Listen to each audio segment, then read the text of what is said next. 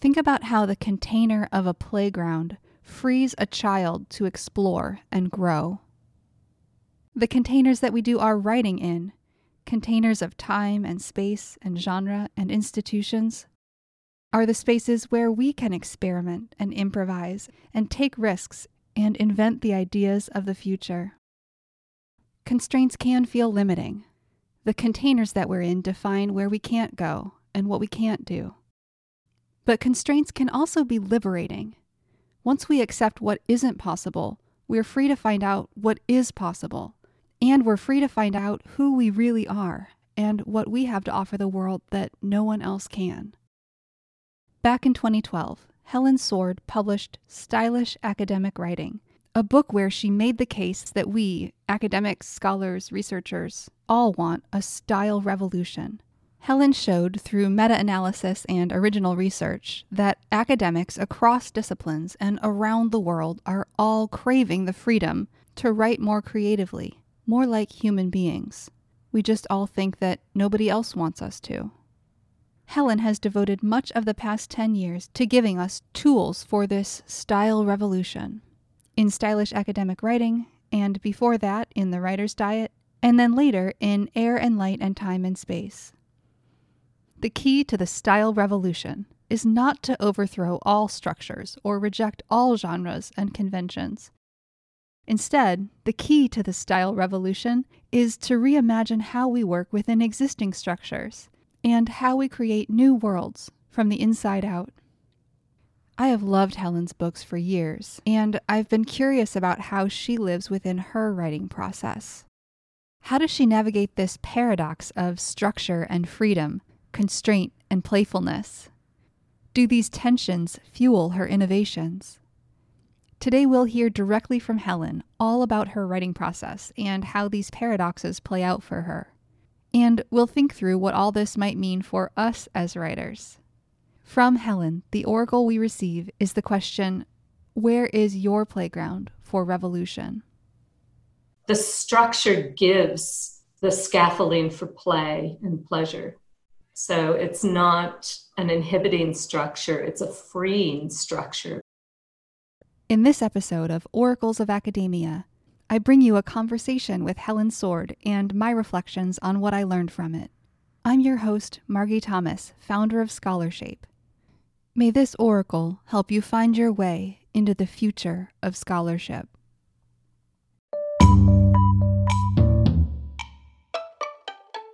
You're listening to the Oracles of Academia, where we are imagining our way into the future of scholarship through creativity, collaboration, and courage.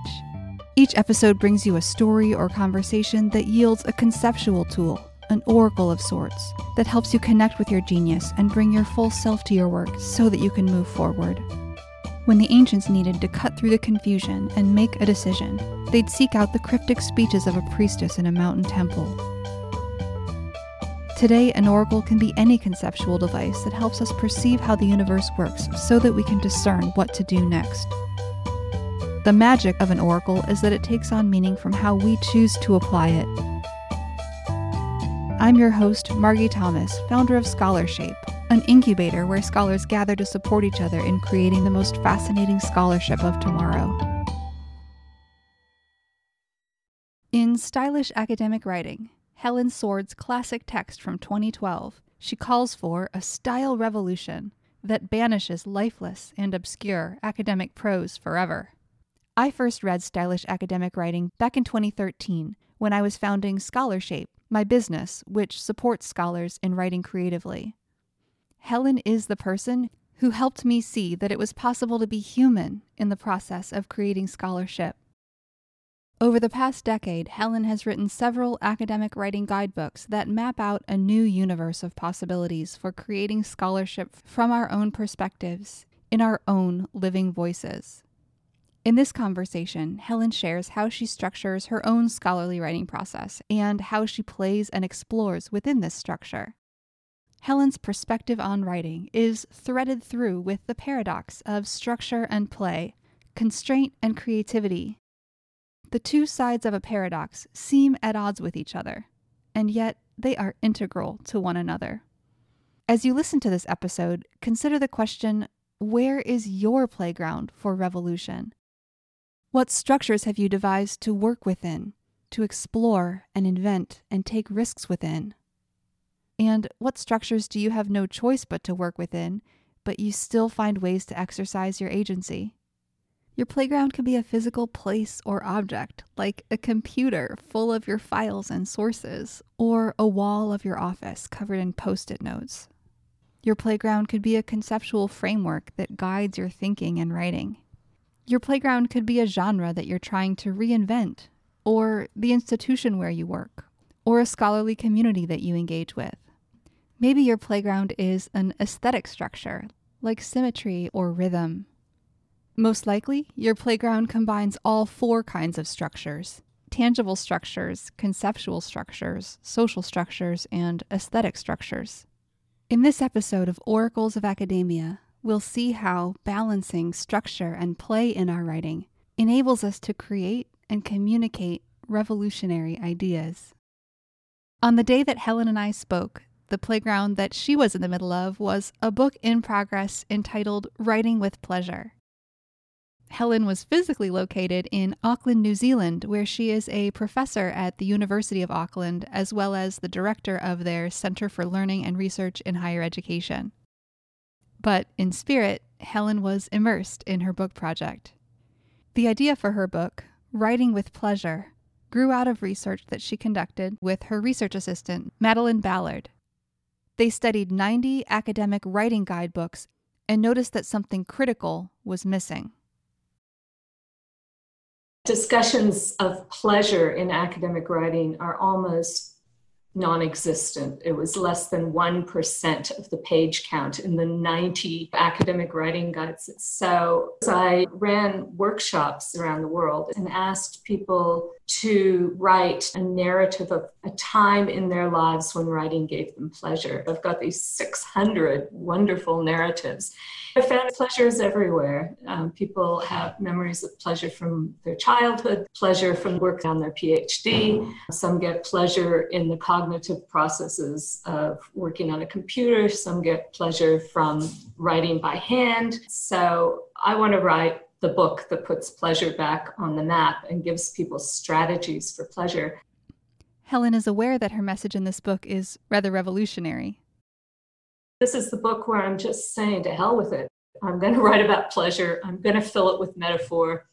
And I love this fact. It's being published by Princeton University Press as part of their new Skills for Scholars series.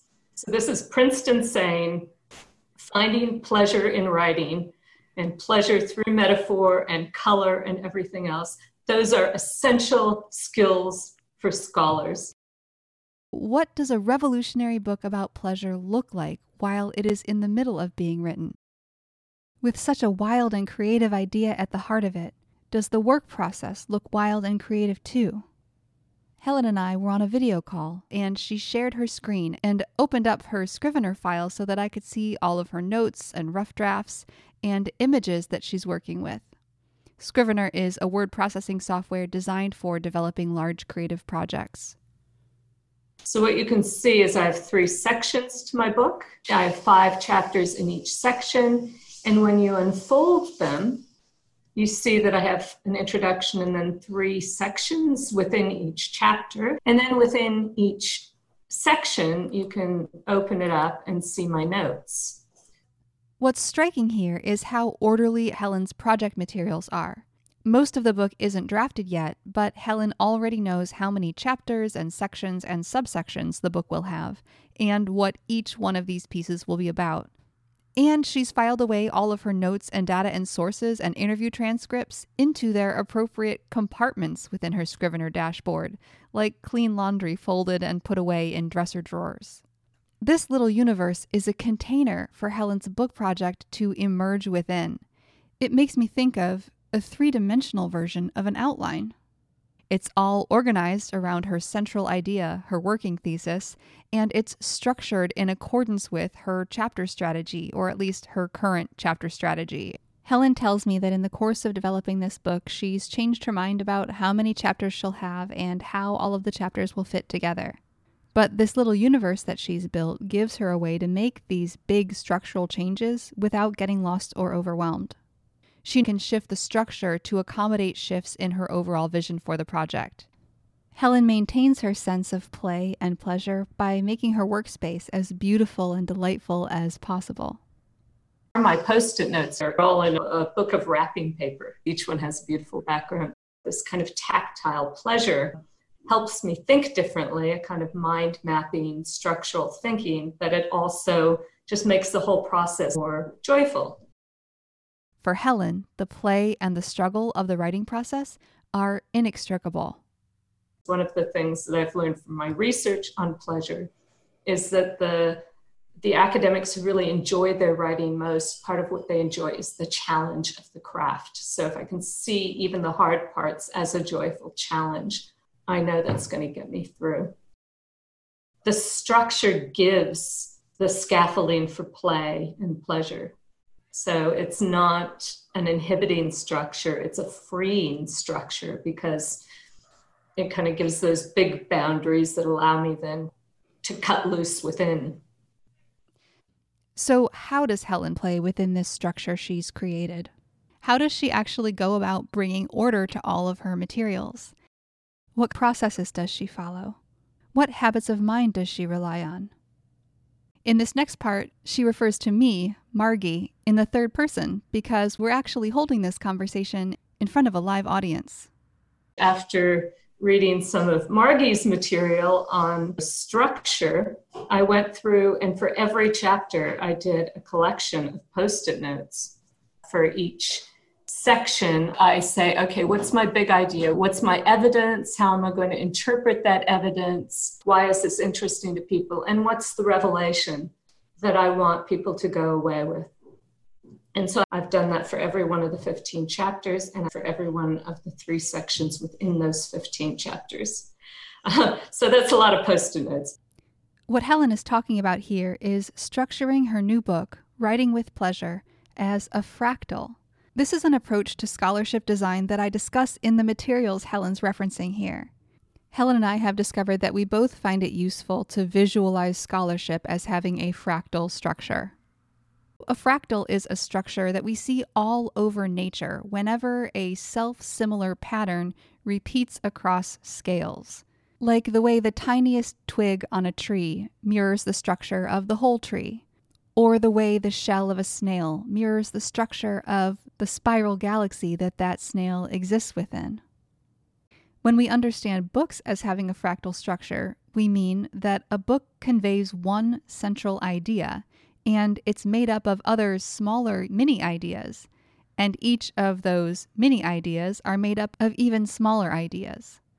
All of these units of meaning, the macro unit of meaning, which is the whole book, the meso unit of meaning, which are the chapters or parts of the book, and the micro units of meaning that are individual sections and paragraphs.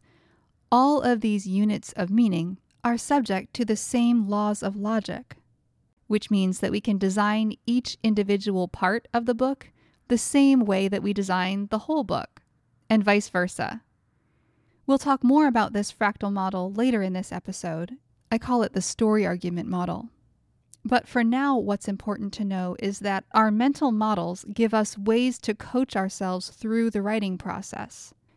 When we have in mind an abstract picture of what scholarship looks like, how it is structured at the most abstract level, then we know what questions to ask ourselves to coach ourselves through the process of developing a work of scholarship that fits that structure.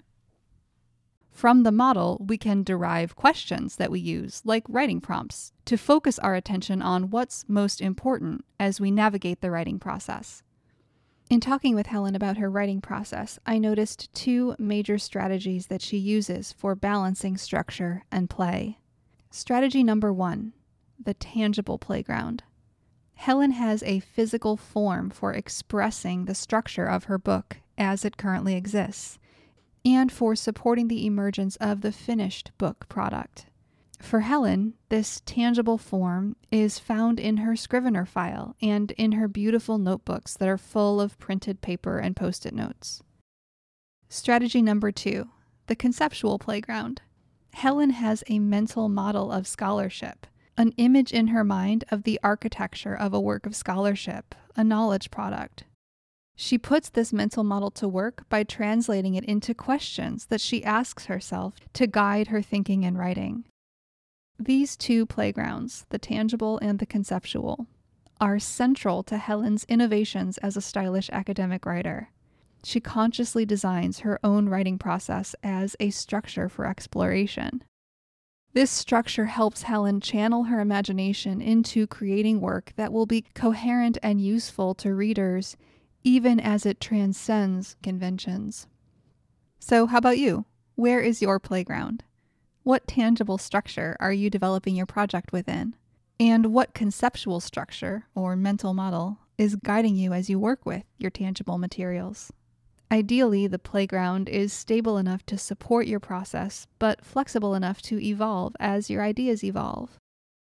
After our break, we'll dig deeper into mental models for writing, and we'll look at how Helen's mental model has evolved over the years.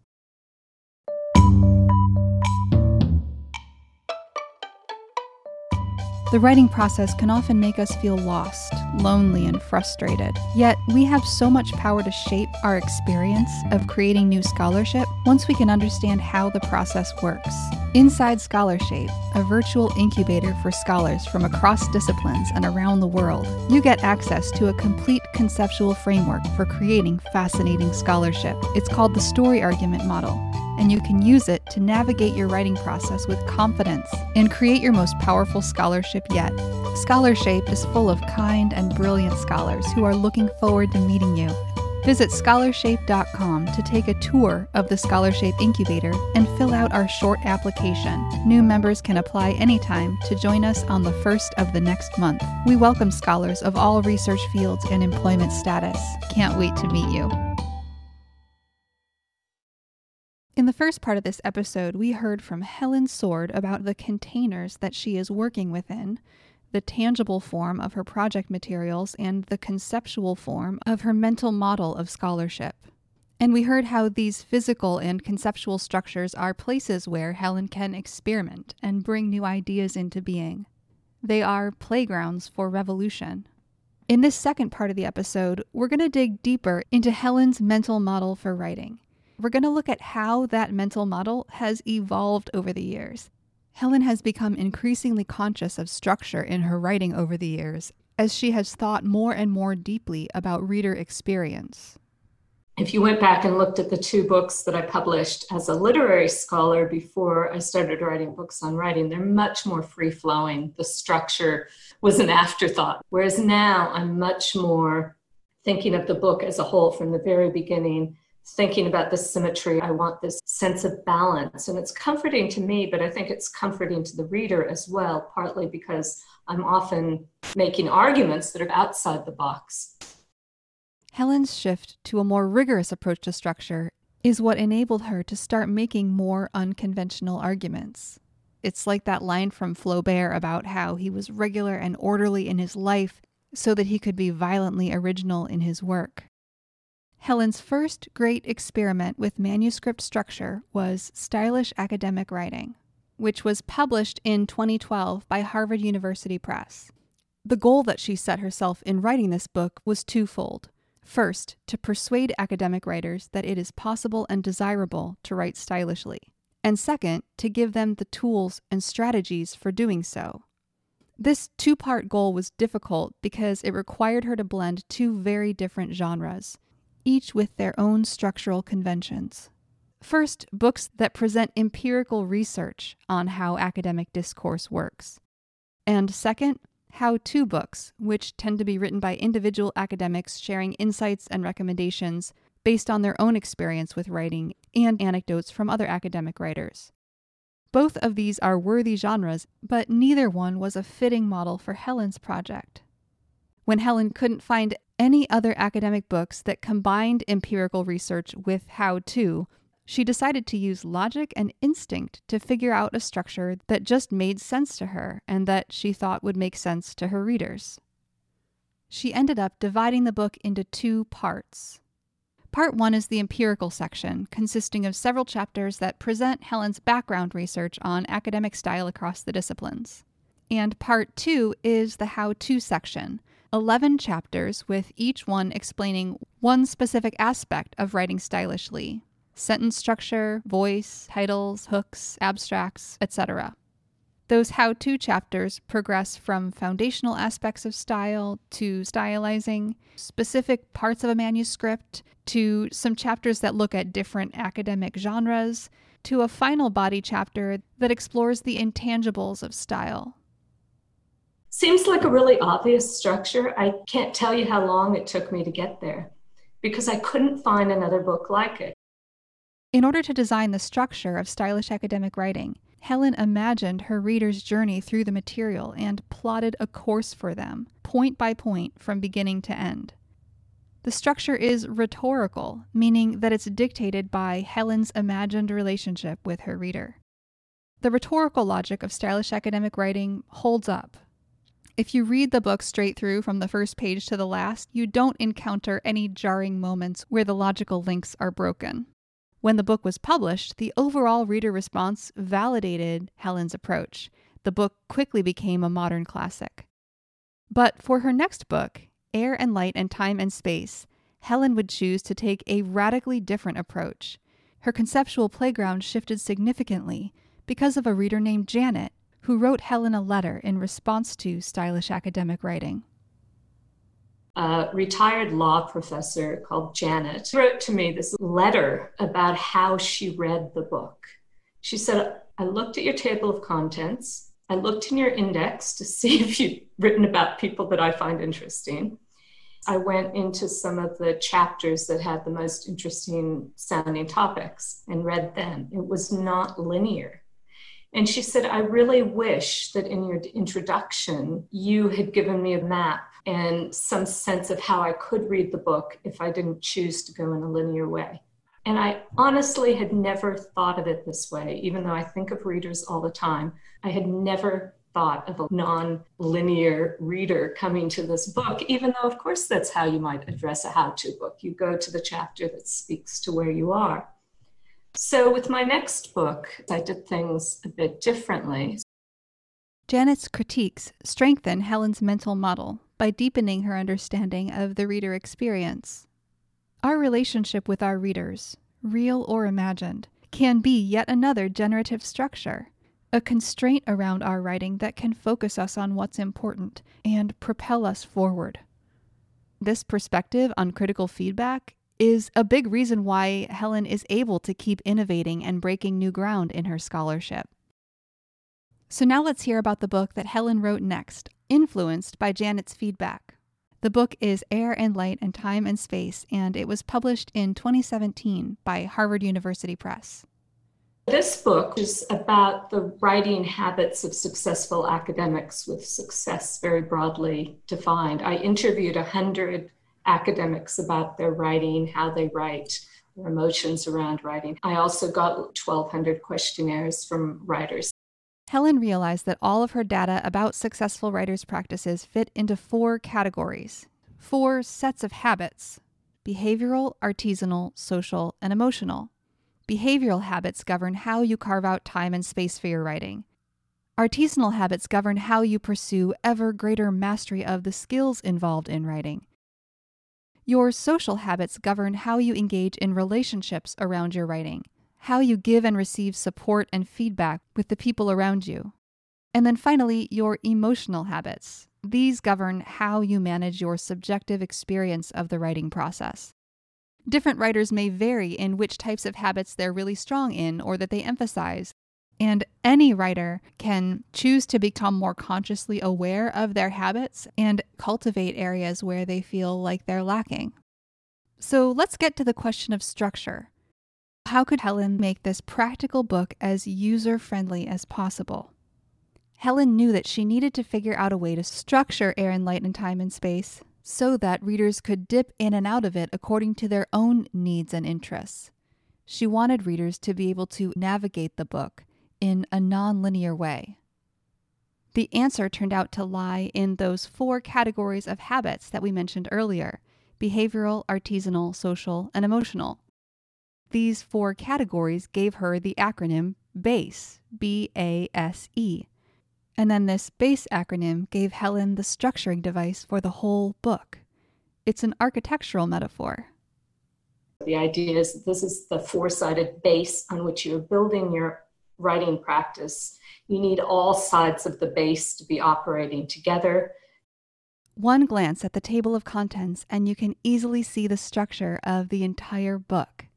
The body of the book is organized into four parts, one for each corner of the base. Within each part, Helen gives us three chapters, elaborating on that element of a writing practice. These chapters are full of examples and stories and quotes and exercises based on Helen's in depth research on hundreds of academic writers around the world. The body of the book is then bookended with two long conceptual chapters the introduction, setting up the framework, and the conclusion, integrating the framework.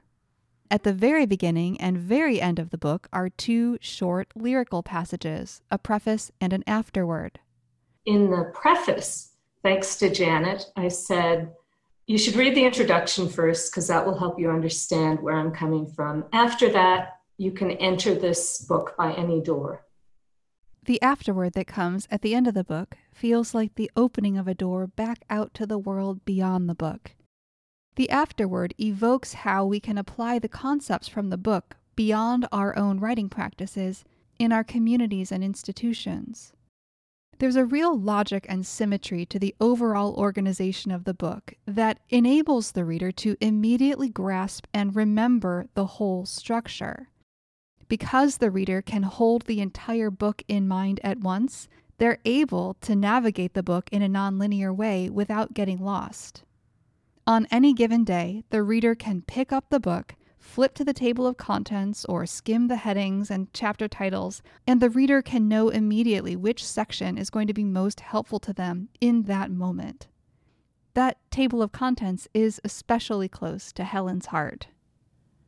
The book designer centered the table of contents.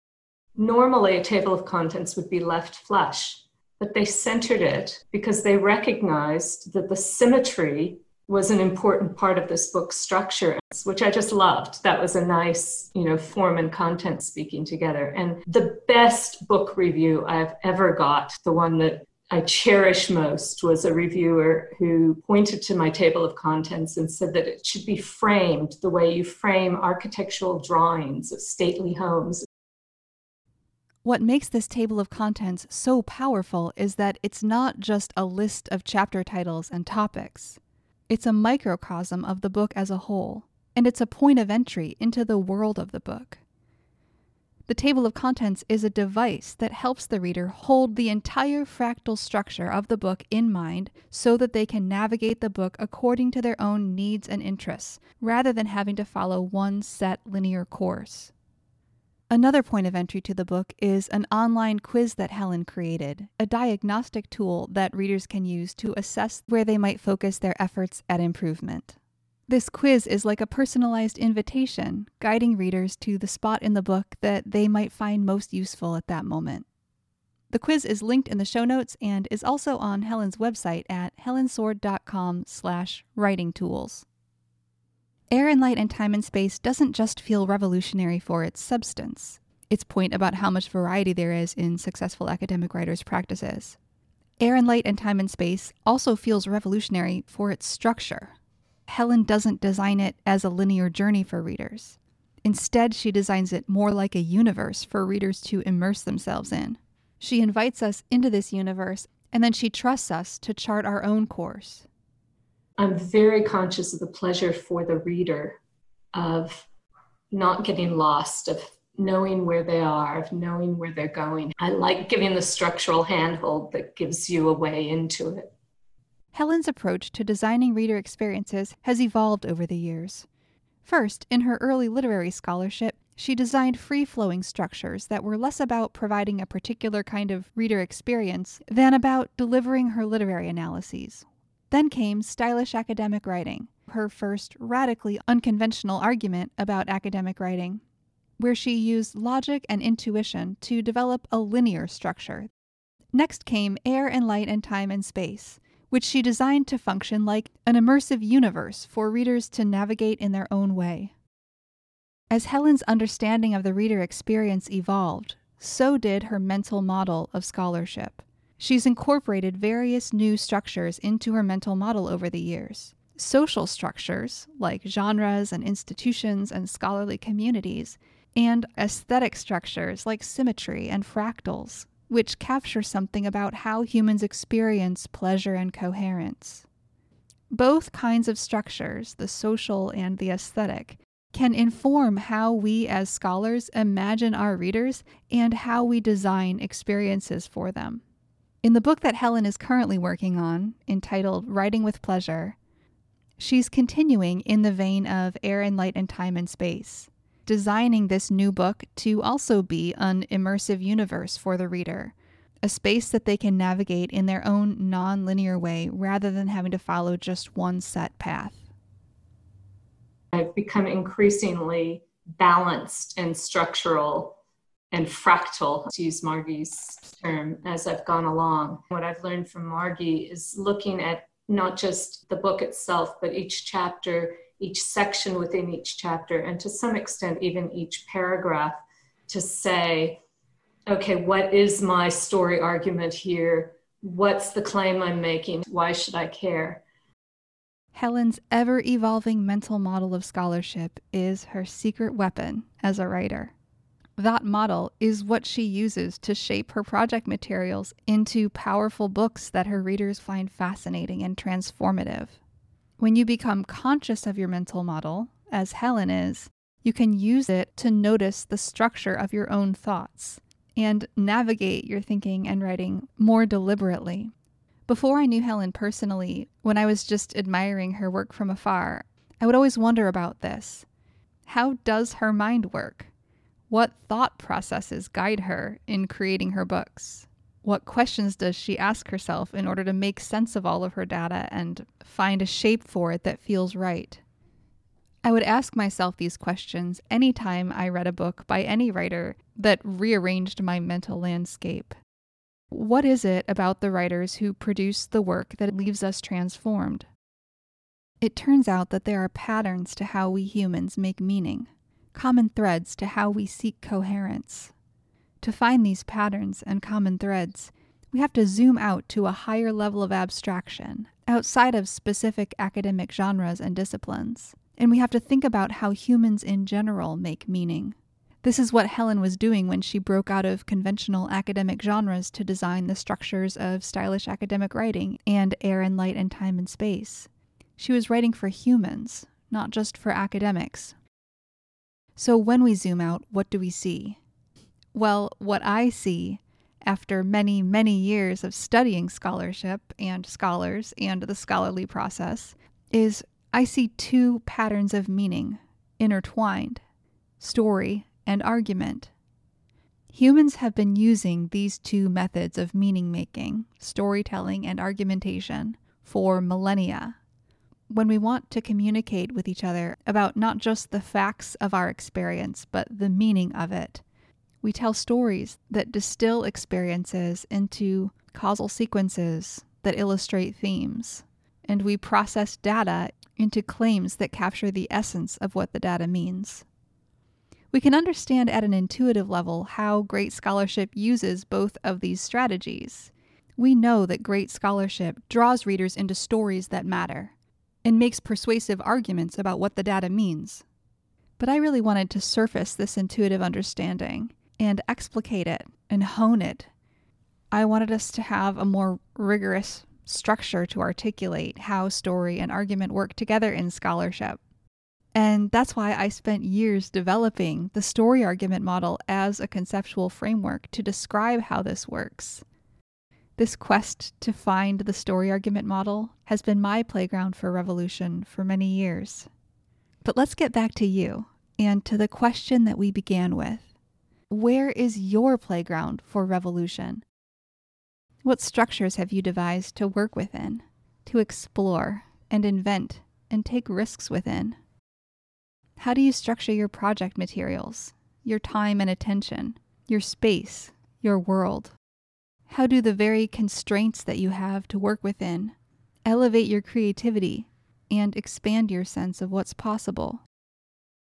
We often think of revolutions on the broadest scales the sun revolving in the middle of our solar system, radiating all of the energy that powers our world. The mass uprising in the streets, where thousands of people coordinate their movements in order to revise an entire society at once. But revolutions are fractal too. As surely as the sun spins, as surely as empires rise and fall, we revolve at the center of our own lives.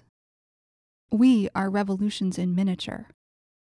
And our playgrounds, structures for inventing the future, are wherever we happen to be. This episode of Oracles of Academia is brought to you by Scholarshape, an incubator where scholars gather to support each other in creating the most fascinating scholarship of tomorrow. Scholarshape is part workshop, part resource library, part community gathering space. Our signature tool is the story argument model, a conceptual framework for designing fascinating scholarship. When you join Scholarshape, you find the support and sustenance to hone a joyful, inspired writing practice so that you can create the powerful scholarship that the world needs. And you have me, Margy Thomas, cheering you on in your work every day. To learn more and apply to join us, check out scholarshape.com. If you like this episode of Oracles of Academia, hit subscribe to make sure you get every episode in your feed. Rate and review us to help others find us. Our theme music is by Sea Tongue. Special thanks to Abraham Thomas Horton for being my precious child. Also, thanks to the Scholarshapers.